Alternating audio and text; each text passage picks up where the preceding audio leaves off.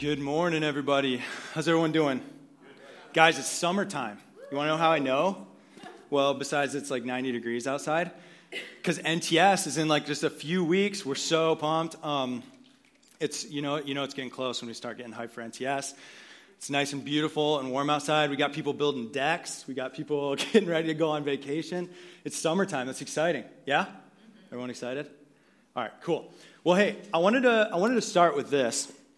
Um, I wanted to ask you guys a question. So, have you guys ever seen, maybe like online or on Facebook or something like this, um, those like nailed it pictures? Does anyone know what I'm talking about before I even explain it? Everyone know what nailed it pictures are? So basically, if you haven't seen, I'll, I'll, share some with you in a moment, not quite yet, but basically, if you haven't seen a nailed it picture, what a nailed it picture is, is when there's, there's two pictures kind of side to side and they're split in the middle. And on one side is this like gorgeous, like beautiful picture of like this perfect like wedding cake or, or a baked good or something like that, but it's like pristine. It's just this work of art. And the other half of that is someone, a very untrained person's attempt to recreate that thing. Um, and they are hilariously terrible every single time. So I'm going to share some with you. Um, if you haven't seen one, be blessed by this today. So if you check that out, little minion um, cupcake, and then a little. Oh, can we go back? I just want to. I just want to admire the, the crazy eye bulge that, that those minions have. Like it's it's a total disaster. Okay, next one. We got a little Cookie Monster cookie. And I don't know what happened if that, like frosting, just like if they put it on the cookie when it was hot and it just melted, but his eyes falling off. It's very nice. Nailed it. Totally nailed it. And then the little SpongeBob SquarePants cake. Totally nailed it. That's also one of my favorites. A little googly eyed, but you know, whatever. It's, it's kind of what it is. So check this out. This became, if you're, if you're not kind of aware of this, this became such uh, like this incredible internet sensation that Netflix decided to make a show called Nailed It. And it's literally that. It's people trying to do the exact same thing. So the premise of the show, can you guys hear me okay? Am I a little loud? Not too loud? Okay.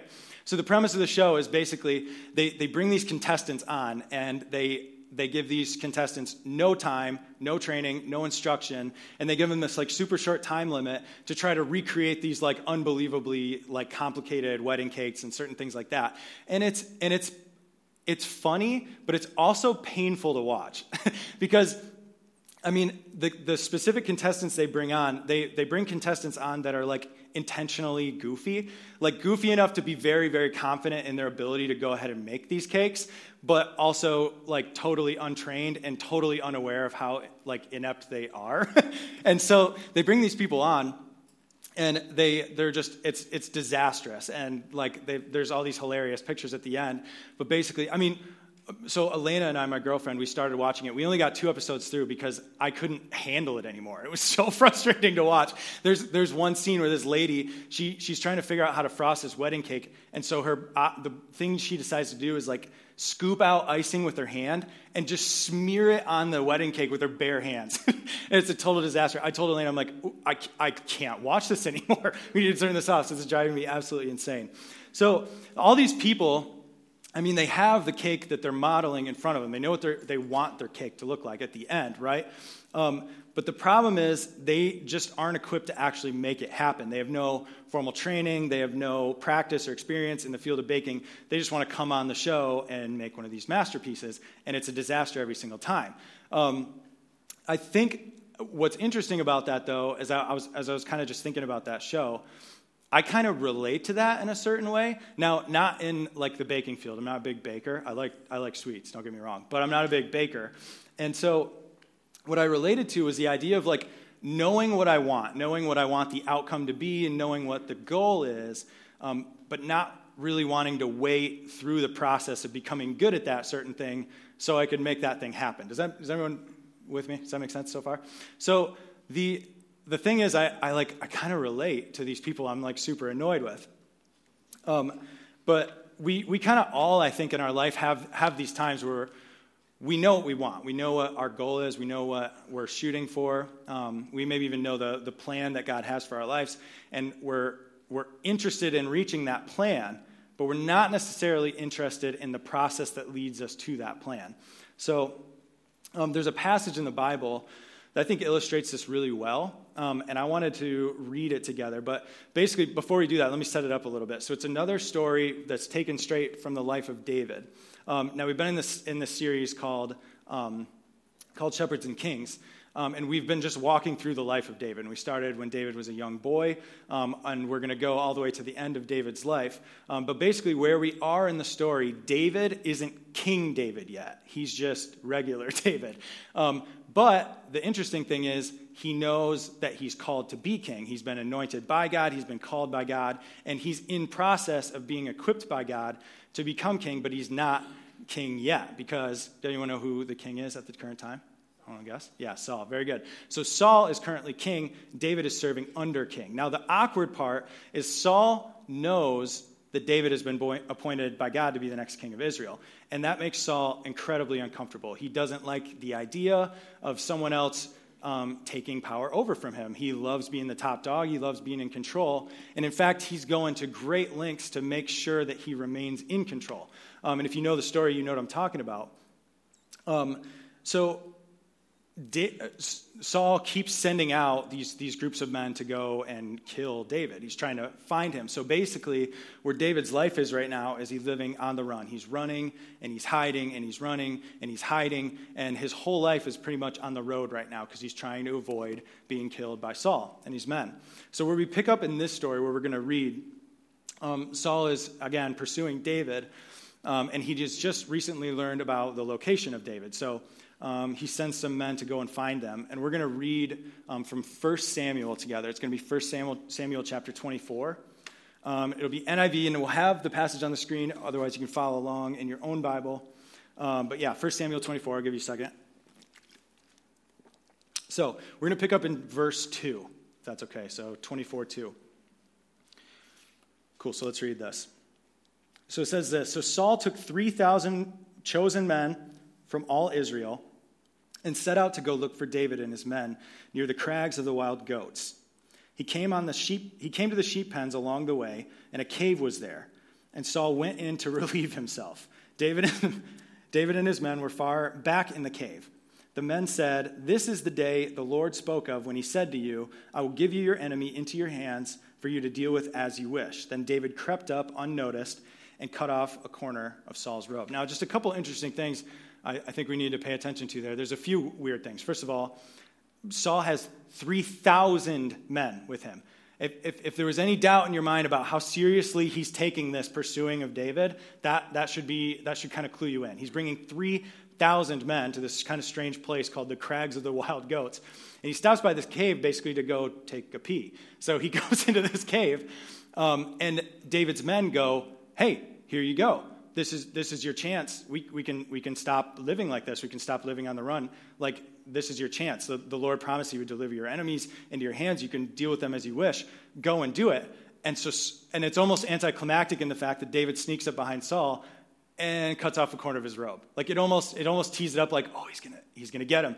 But then I'm, I'm thinking that's probably not quite what David's men had in mind when they had said, hey, go and you know, the Lord has delivered your enemies into your hand. Like, go and go and do what you need to do. And he cuts off a corner of his robe.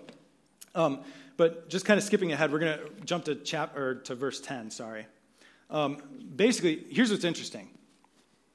David does this, and then he feels really, really bad about it, which kind of was interesting to me when I read this because it it doesn't seem fair. Like Saul is trying to kill him and David feels really bad for cutting off a corner of his robe.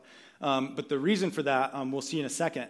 Basically, Saul leaves the cave. David goes back out to talk to him. In verse 10, it says this.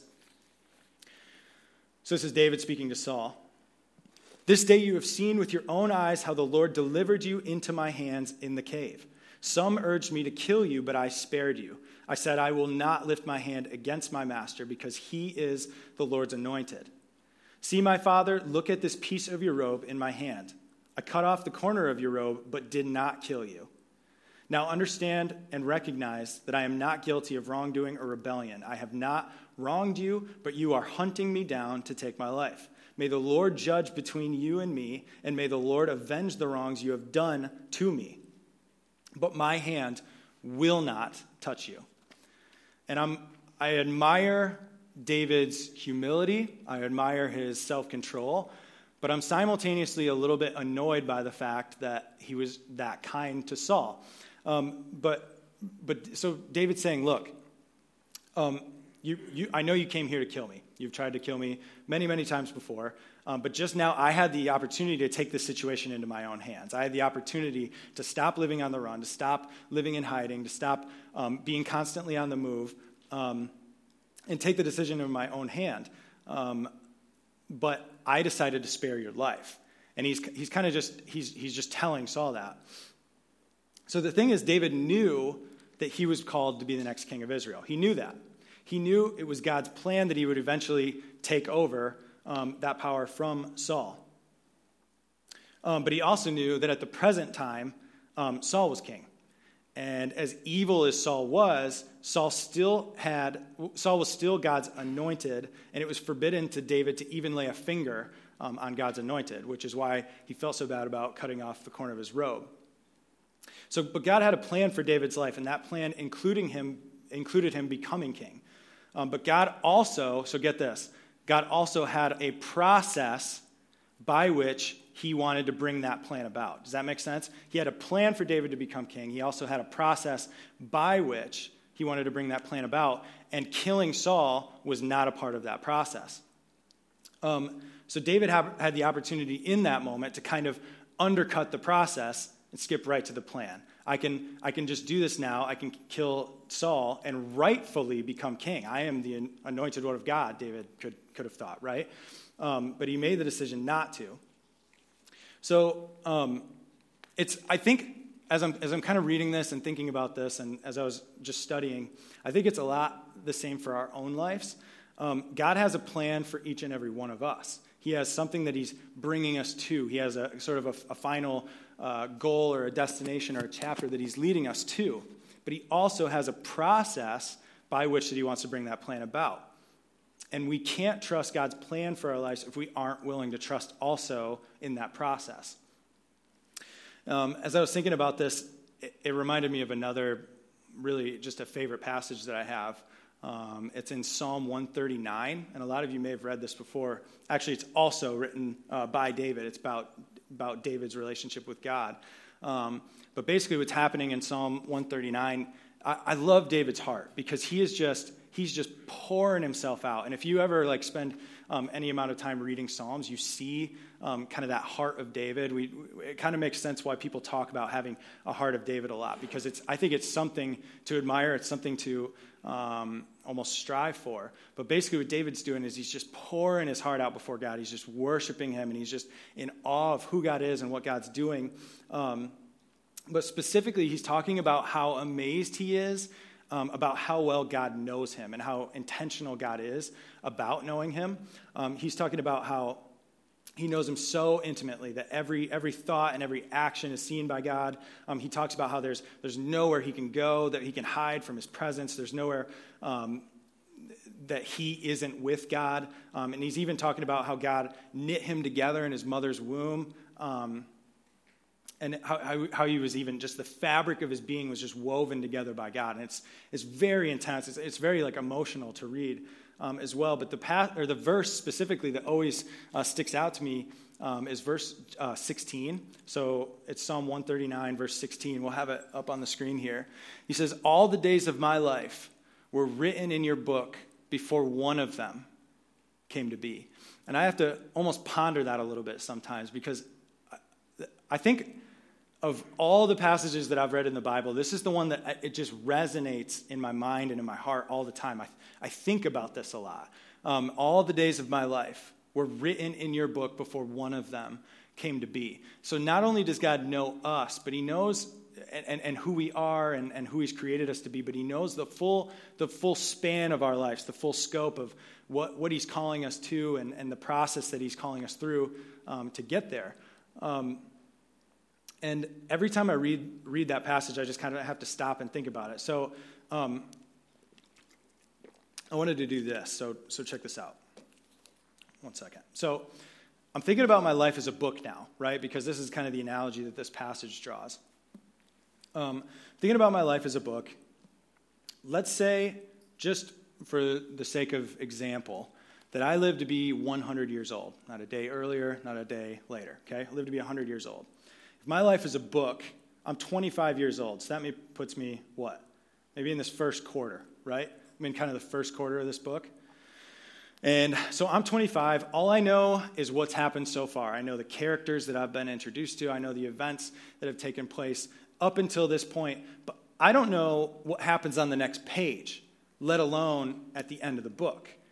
And not only that, but if at the end of the book is the plan that God's calling me to, if it's the, it's the final goal, it's the final purpose, um, it's maybe even the legacy that I will leave um, as a follower of Christ, if that's on the last page and I can see all that from there, um, there's, a lot of, there's a lot of book in between now and then. So, so there's a lot of process, so to speak, before the plan. Does that make sense? Everyone with me? Um, so I'm thinking about it that way. Um, look at I mean, no matter where you are um, in sort of the book, so to speak, of your life, there's, there's process ahead of you, um, no matter how much. And that process is important because it leads us to the plan that God is calling us to. Um, so I kind of I kind of wanted to talk about these two things. So why why why actually is it important to God? Why does it matter to God that we trust the process that he's calling us to, not just the plan he's calling us to. We talk a lot about the plan, God's, God's plan. There's even a popular Drake song right now called God's Plan. And like, so we talk a lot about like God's plan. We don't talk a lot about God's process. It almost sounds a little dry, sounds a little boring. But process is the story of our lives. It's the events, it's everything that God is calling us through, and all the things that we're learning through that, and the way that God's speaking into our life because of that. So, why, why does it matter to God uh, that, we, that we trust the process? Um, as I was thinking about this, I think really it comes to two things. I think there are two things that sort of um, rose to the surface for me that are reasons that it's important uh, to trust this process. And the first one is to protect us. Um, I want to share a story. Um, I heard a pastor share this once. Um, not, a, not a pastor that I know personally, but I, I just heard a pastor um, on a sermon sharing the story, and it, it really resonated with me. Um, basically, the story is um, the pastor was out in the yard playing with his kids, out in the front yard. And at the time, um, this pastor said that they lived on a very, very busy street and had kind of a shallow front yard. So they had very specific and very strict rules with their kids about what was allowed as far as playtime in that front yard, right? What was allowed as far as how close you're allowed to be to the road, how, like, when you're allowed to be out there without mom and dad, all these sorts of things. And what happened was the whole family was out in the yard playing uh, just catch with the ball, throwing it back and forth. Um, and their young, young daughter at the time, I'm not totally sure how old, um, was playing catch, just throwing the ball back and forth. Um, and a ball gets thrown, it kind of takes a weird bounce, and it starts heading towards the road. Um, and then it heads out into the road. Um, and what happens is Ashley, their young daughter, without thinking about it, without skipping a beat, just takes off towards the road to, to get this ball. Again, busy road, their car's going by at 40, 50 miles an hour. Um, so the, the pastor, obviously the, the father, panics, um, as any parent would, um, and just starts taking off after his daughter. And, he, and he's yelling her name, Ashley, Ashley, stop, Ashley, stop, Ashley, stop. He's calling after her. She's not listening. She's just taking off after the ball. And what happens is she gets to the road, and the pastor reaches her really just in time and grabs her by the, the back of her coat and pulls her away from the road um, just as a, as a truck passes by. Um, and he shares this story, and, it, and, it's very intense and it's very um, almost frightening. It kind of like makes my heart beat fast just thinking about um, this poor girl. Um, but what's interesting to me is in that moment, all this daughter could see was her ball. That's all, that's all she cared about. That's all this young girl had on her mind. You know, she wasn't thinking about she wasn't thinking about going to school, going to college one day. She wasn't thinking about getting married, having a family of her own, raising children. Um, she was just thinking about that one thing. She was just thinking about getting her ball back. She, had, she was completely unaware uh, of the danger of chasing that ball down into the road. Um, and I think we're exactly the same way sometimes, if you can kind of follow me with this. Um, I think we're severely short sighted sometimes in our lives. Um, all we can see um, is the page of, the, of our life that we're on. Um, and often we, we behave as if there's nothing else after that. There's no consequences for our actions now. Um, and I know in my own life, I have made tons of short sighted decisions that have ultimately, at the end of the day, hurt me. Um, and God, on the other hand, has a long view for our life. He sees far beyond the page that we're on. He sees the process that He's bringing us through, and He sees the plan um, that He's calling us to. Because He sees all of that, He is invested in our well being. And, and, he's invested in keeping us safe and keeping us secure um, in him. And that's, that's, that's physically, that's spiritually, that's mentally, um, all of those things. Um, so, and, and I think one of the most dangerous things to to us is ourselves. Would, would anyone agree with that today? Um, we're one of the most dangerous things to ourselves. So he's invested even in protecting us from our own poor decisions. So the first reason I think it's important to trust the process that God has laid out for us is because it protects us. Um, the second reason um, that I had is that it protects the promise that he made to us. So it protects us, but it also protects the promise uh, that God has for us. Um, thinking again just about that story um, about David. He had the opportunity, again, to, to skip over the process and go right to the plan. God had a plan for him to become king. The problem is that if he had done um, just that and he had killed Saul in that cave, I think he would have seriously damaged uh, the plan that God was calling him to. Because um, you, you could even think, sure, he would have, he would have become king. Um, so how could that damage the plan? But how would that affect the way that people saw David? How would that how would that affect the way that like people serving under David and, and, and under David's rule would view him? And how would that view or how would that affect the way even we view David now? Would we be talking about, you know, this guy David who we've kind of glorified most of this morning and talked about as this, this guy whose heart we, we can aspire to be like, and he, he's just so um, in love with the Lord that we, we want to have a heart like David. But how would that affect us um, if, if David had, had attained his power um, through murder? And murdered David in that cave. If that was a part of the story, would we really trust David um, the way we kind of trust him now? Um, and I think what happens is when we make decisions that undercut the process to skip right to the plan, we might only end up with part of the promise that God has for us. So, um, with our students, um, just another example, we, talk about this a lot, um, but we talk about honoring God um, with our relationships and how God has a very specific and a very beautiful plan um, for our students' relationships.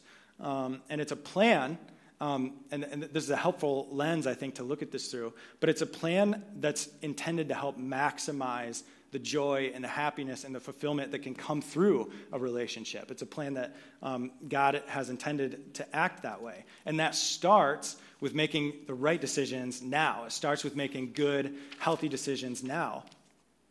Um, and choices that I, I, you know, I spent, again, I spent a lot of time at that age um, making decisions that undercut the process that God had for my life. And I've even seen in, in my own heart and in my life the ways that that has even damaged and, and affect other relationships that I have now.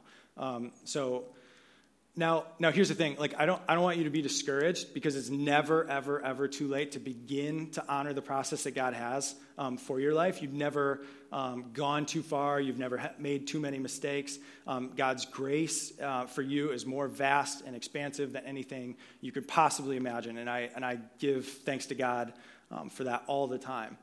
Um, even David, um, who spent, we've spent, again, most of this morning glorifying, makes some pretty horrific mistakes later in his life that we'll talk about in the coming weeks. Um, but God's grace is there for him, and he, God is constant through it all. Um, and God continues to set David, even when he makes mistakes, even when he makes horrible mistakes um, that hurts himself and hurts other people, um, God is always ready to set him back on a path um, that, that God has intended him to be on, one that, that is glorifying to him um, and brings about the calling that God has on David's life. Um, but God wants the full measure of his plan and purpose in our life. And he wants us to enjoy the full blessing of honoring that plan and that process in our lives. Um, and that's, that's why um, it's so important for us to, to honor God in the process. So um, I want you to know today that, that no matter where you are in life, what, what chapter of your life you're on, what page, um, of that book of life that you're in. Um, it's never, ever too late to begin to honor the process um, that God has set out for you. Um, I know that for experience in my own life. I know that ex- for experience, um, I, have seen it in my parents' life. um, over and over again, the ways that even, you know, my, my parents have, have made mistakes um, in the process that God has laid out for them. Um, but God's grace is sufficient for them in every chapter of, of their lives. And He has continued to, to set um, my parents back on a road that honors Him um, and that glorifies Him. So it's, it's never too late, no matter the mistakes you made and no matter what the what you've been through um, in life, it's, it's never too late to say, hey, God, um, I'm done trying to do things my own way. I'm done trying to use my own means um, to maybe chase after a plan that I have for myself, or that even that you have for myself, trying to do things my own way, go through my own process. And um, it's never too late to just say, hey, God, I'm going to hand this over to you because I'm going to trust in you um, that you actually know better than I do for my life. Um, it's kind of, kind of a, a, funny thing to say because um, I think all, most of us in this room would kind of acknowledge, like, yeah, God probably does know better. Um, but it, interestingly, every time we choose our own path and our own process um, to try to go after certain things in life, really what we're saying is, God, I actually know better than you um, how I would like to go about this in my life. So I'm going to go ahead and do my own thing um, rather than yours. But it's never, ever too late to just say, hey, God, um, I'm handing this over to you. Um, I'm, not, I'm not doing things my own way anymore. So, Steve and Tanya, they're going to come back in a minute, and we're going to lead uh, one, one more song um, that we're just going to close with. Um, but if that's you today, I'm, I'm going to pray. Um, so, if that's you today, would you just join with me um, in agreement today in, in this prayer? So, let's pray together. Heavenly Father, you are so good to us. And again, we are just constantly in awe uh, of the grace uh, that you have offered us, uh, the forgiveness that you have um, for us, um, for your mercies that are poured out new each and every morning. Um, God, we're in awe. Um, so today, um, as a church family, I, we're just making this um, agreement uh, together that, Lord, we're going to trust in you. Uh, we're going to trust in your plan um, for our lives. We're going to trust um, in your process for how you want to get us there. And Lord, I know that as we honor you in that, um, you will be faithful to guide and to lead uh, us. God, no matter what chapter of our life that we're on, Lord, no matter what we've been through, no matter what um, we've done, what, what, mistakes might be in our past, we know um, that you are not done with us yet, God, and it's never too late to hand ourselves over to you. So we're doing that um, today, God, and just complete and total surrender to you and to your spirit. We're handing um, ourselves over. Lord, we pray all this in your holy and precious name. Amen. Amen. We're going to stand.